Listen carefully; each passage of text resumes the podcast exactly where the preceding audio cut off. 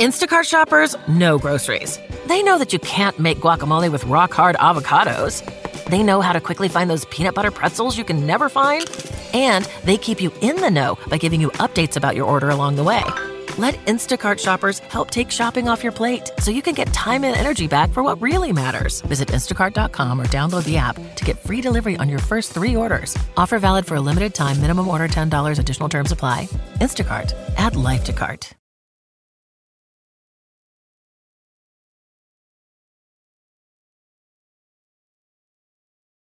What's going on, everybody? Josh Engleman for Awesemo.com, and I am back with my NBA DFS contenders on DraftKings for Tuesday, February 2nd. Now, be sure to hit that like button, subscribe to the channel, hit the notification bell so you know when this and all of our other content goes live.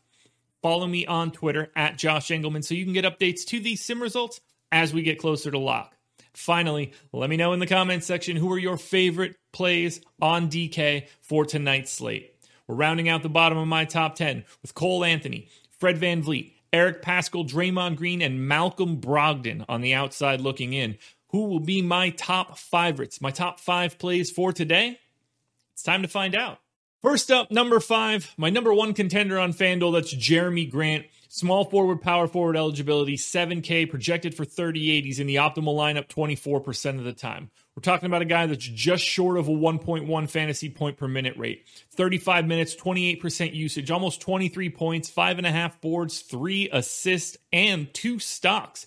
Pace down spot against Utah, which is not ideal, but you get the dual eligibility. A 7K price tag is not all that problematic. This is a guy that has gone for north of 45 fantasy points multiple times this season. I just can't pass up on him. Now, he's a better play on FanDuel, but that's no reason to not be here on DK. Getting small forward and power forward uh, on a six game slate really valuable. And I really like the floor of Grant in this spot. He's going to get his shots no matter what. If they're falling, if the rebounds are there, it could be a monster. But 46 is the goal, and that is well within Jerami Grant's sights. At number four, I'm off to Boston power forward only, which is ridiculous. 8,600 for Jayson Tatum, projected for 47 goals, 52. He's in the optimal lineup 24% of the time.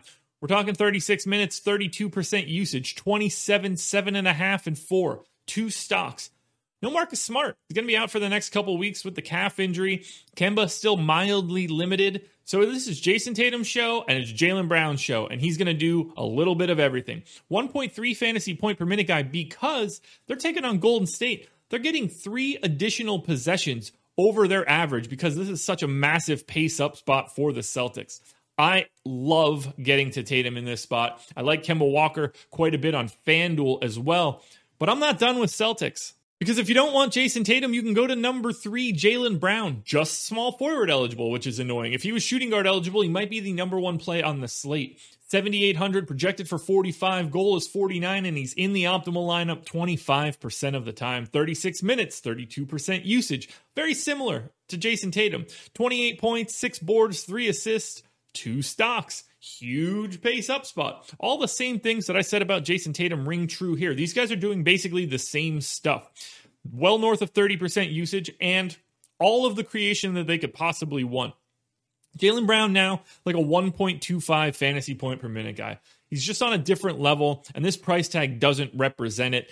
The spot is fantastic. His role is fantastic, and Jaylen Brown is the number three contender. Number two, we're grabbing a center. It's Enes Kanter. Just center eligibility, no surprise there. 6,900, projected for 39. Goal is 46. He's in the optimal lineup 26% of the time. I'm giving him 30 minutes, slightly above average usage, 21%, 16 points, and 13 and a half rebounds. Whew, mind blowing. Two stocks as well. And if you think the Golden State pace up spot is good, this one's even better. Washington, giving them a pace up spot of four full possessions. This is game is going to be four possessions faster than the normal Washington average. That's enough to make Kanter go from a 1.2 guy to a 1.32 guy. You can't miss those additional possessions. It's the key piece of this. And it's not all that difficult of a defensive matchup either. I love getting to Kanter. Sub 7K, that price tag is just not reflective of what he's going to need to do today. The problem with Kanter, and I can't even say that it's a problem, is that there's a center that's better than him. Before we get to that number one contender, though, hit that like button, subscribe to the channel, notification bell so you know when everything goes live, and follow me at Josh Engleman on Twitter so that you can get the sim updates as we get closer to lock. Keep your eyes peeled around 6 p.m. Eastern time for me to drop my updates. Alrighty, no real way around this one. Center eligibility 8,200. Nikola Vucevic projected for 50.5. The goal is 50.7. He's hitting that goal 50% of the time. He's in the optimal lineup 33% of the time. No Markelle Fultz. No Aaron Gordon, no Michael Carter Williams. This is 35 minutes of 32% usage, 26 points, 11 and a half boards, four assists, two stocks, not great matchup against Toronto, but it doesn't matter. This is a 1.44 fantasy point per minute guy with these guys off the floor. He's going to have to do literally everything for Orlando now. They are super shorthanded. This is Vooch's team, and he's going to get everything increased usage, increased assist rate, increased rebounding. Everything is falling on his shoulders. And at 8,200, that makes him the best play on the slate, the number one contender.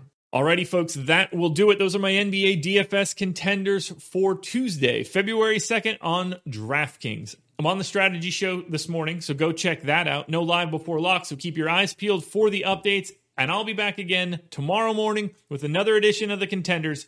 Good luck tonight, everybody.